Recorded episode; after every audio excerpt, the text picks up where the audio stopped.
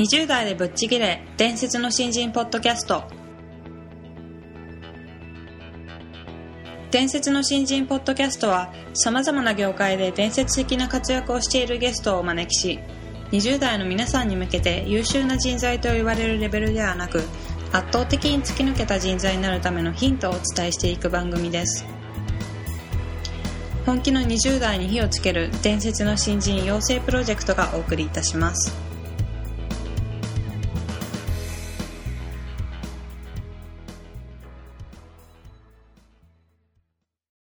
皆さんこんにちは。20代ぶっちぎれ伝説の新人ポッドキャストへようこそ。ナビゲーターの戸谷香奈です。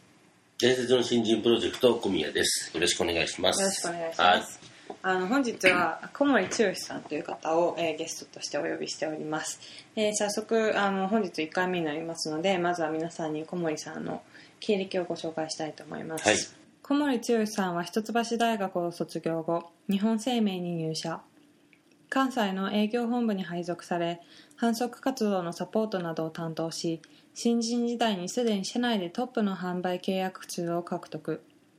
入社3年目に上司の勧めで社内留学制度に応募しペンシルバニア大学ウォートンスクールに留学しました。MBA 取得後帰国して人事部門に復職するもののある友人との再会をきっかけに転職を決意。日本生命を退職しマッキンゼーカンパニーに入社。東京オフィス及びにニュージャージーオフィスにて勤務しました。ニュージャージーでは医薬品企業のチェンジマネジメントを担当しますが周囲は医学部の出身者ばかり。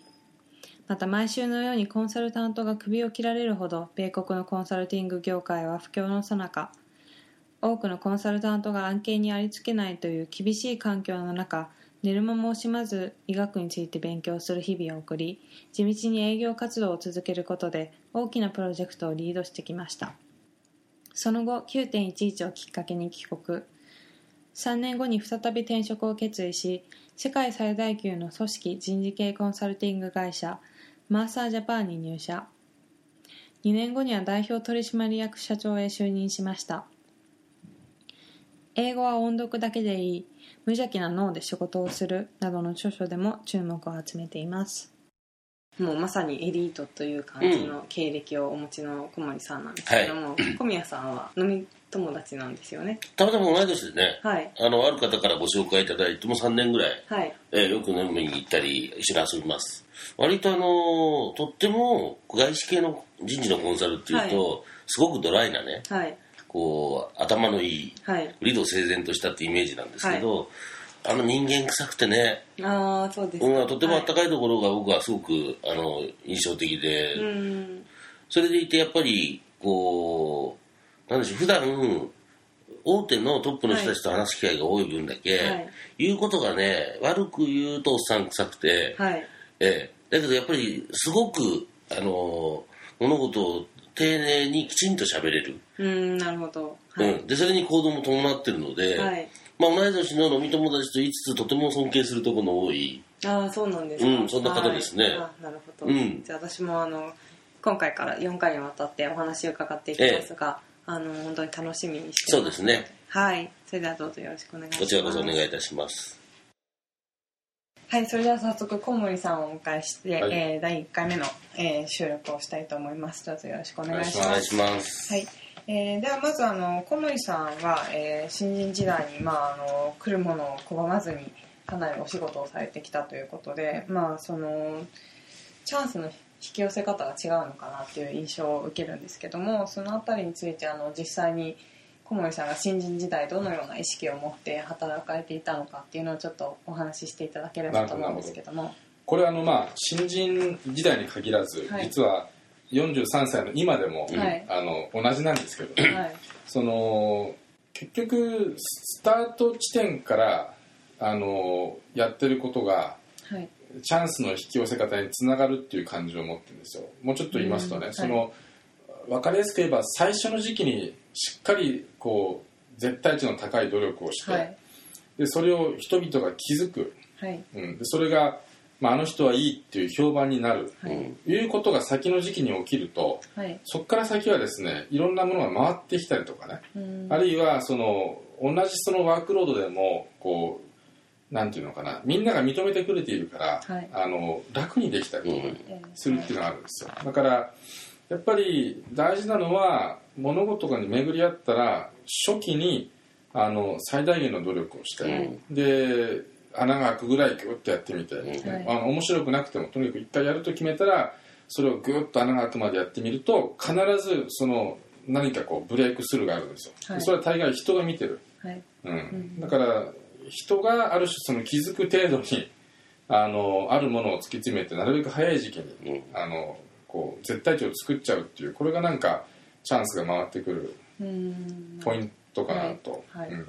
なんかおそらく新人の方たちって、まあ、多くの方がそうだと思うんですけど最初、まあ、配属されて、ええ。自分が希望してたのと違うところに行ってしまってなんか不満を抱えてる人,、ええ。とかいると思うんですけども、そういう時でもとにかくグッとこらえてやるだけやってみろっていうことですかね。まあ僕の考えですけど、はい。その例えばね本当にこう何か邪悪な移動でね そのあからさまに何か辞めることを期待されてるとか、はい。そういうのは別ですよ、はい。はいただあの会社として特に悪気なくね、まあある種この人ならと思って組んでる移動っていうのが普通なので、まあそれは本人の意思に沿わなくてもはい。一回私はトライした方がいいんじゃないかなと思うんですね。で大体逃げて動いた時にいいことないんですよ、うん。はいで嫌だなと思ってもそこでじゃあ一回グッとやってみて。うんでそれで周りの人が「おやるじゃないか」って言われてやめる分には僕いいと思うんですうね、ん。はい。うん。でそういうこうなんか絶対値を出さずにその嫌なものに巡り合った時にすぐ避けるっていうパターンを身につけてしまうと、チャンスが来ないですよね、うん。うん、でチャンスってやっぱり人が持ってくるんで多くの場合、はい。うん、結局見てる人があの人はいいっていうこれ評判っていうんですけど、はいでキャリアのカレンシー通貨は評判なんですよ、うん。うん、で評判の通貨が一番多い人はいやいろんな人が物を持ってきてくれるんです、あーなるほど、うん、だからやっぱりですね今胃に沿わない仕事でも一回みんながでも胃に沿わないみたいだけどすごいねと、うん。はい。うん、あんなに頑張ってるねとかああいう人だったらうちも欲しいねってこうなるとうん。結果的にはね次にはあの人でも本当は何やりやりたいのとあそうなのと。じゃあそれ今度やらせてあげようって。こうやって回ってくるもんなんですよ、はい、あの実際に小森さんも本当に素晴らしい経歴をお持ちなんですけども、いえいえ。まあ、今まで振り返ってみて、はい。そのご自身が努力して本当に巡ってきた大きなチャンスっていう意味合いでもし何か具体的なエピソードがあれば。あのー話すと長いんですけども、はい。短く言いますと、はい。その私の今の人生の後半部分は割と外資系に働いていて、はい。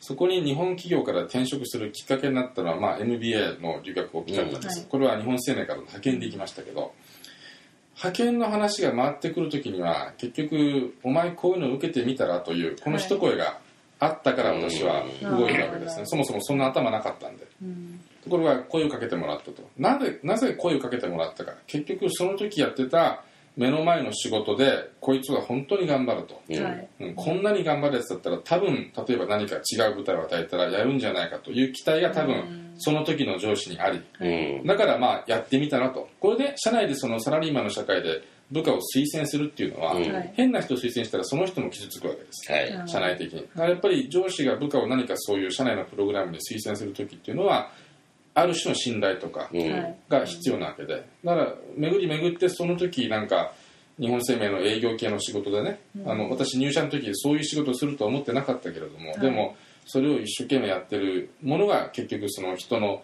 なんかこうチャンスを持ってきてくれるその一言につながりはい。振り返ってみるとこのキャリアの中でねうん。大きな実は転換点の種がそこで生まれていたっていうことうかなと。んなるほど。その上司の方ってもう最近は会わないんですか？年に1回会ってますよやっぱり。どどうですか？その進捗度のすり合わせは。やっぱりね、お互い、その、みまあ、こういうこと言うと怒られますけど、はい。認め合うというか、うんうん彼は彼で本物なんです。うん、彼はかっこいい人で、うん。あの、営業系のその管理職でね、しかも LINE 課長ですから、うん。かっこいいこと言わなきゃいけないんですよ。営業っていうのはこうだとか、うん。こういうことやんなきゃダメだとかね、そういうことを現場にバシバシ言って、嫌がられながらね、お前だって自分がこっちに来たらそういうことしねえだろうってみんなが思ってる中で、こうやれ、ああやれっていう役割ですよね。ところが彼は現場に出たんですその後。社長とか、うん。全部ややりましたね。自分の言ったこと一場所目やりきった、うん。二場所目やりきった、ん。三場所目難しいところでやりきった。結局今専務になってますけど、ん。だからやっぱり彼は彼でねその本当に言ったことをやるっていうところに多分勝負してると思うんですよ、うん。やっぱりそういうのを見てるとまあなんかあの頃向こうが課長さんでね僕今あの時の彼よりも年上になってますけど、うん。やっぱり自分よりもちょっと下ぐらいの時にはやっぱああいう見栄を切ってね、うん。で本当にそれを実行してみせたってやっぱすごい人だったなっていう、うん、だからその時そこまですごい人と思わなかったけど、うん。やっぱり誰が見てるかって気にせずに自分が真剣にやっていくといい人も見てる、うん。うん。いい良くない人も見てるかもしれないけど いい人も多分見てるんです端っこから、うん。うんっていう感じを今ね振り返ると思いますね、うん。なるほど。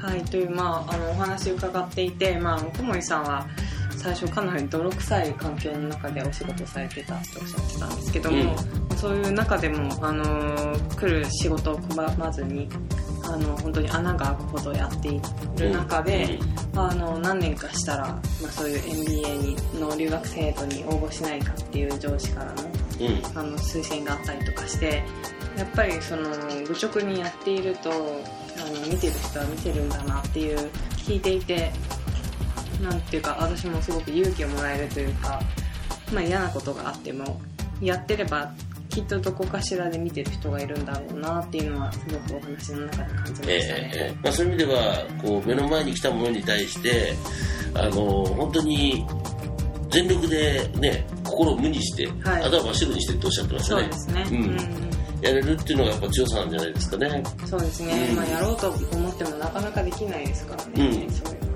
まあ、だからこそやったら、ね、人から評価されたりちゃんとついてくるものがあるんでしょうね。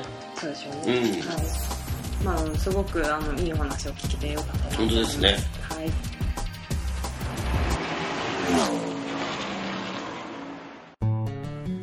本日のトークはいかがでしたか？伝説の新人ポッドキャストでは次回も本気の20代を応援する刺激的なインタビューをお届けしていきます。楽しみにしていてください。またホームページや Facebook でも様々なヒントを配信中です。ぜひ一度ご覧ください検索キーワードは伝説の新人ですこの番組は伝説の新人養成プロジェクトの提供でお送りしました。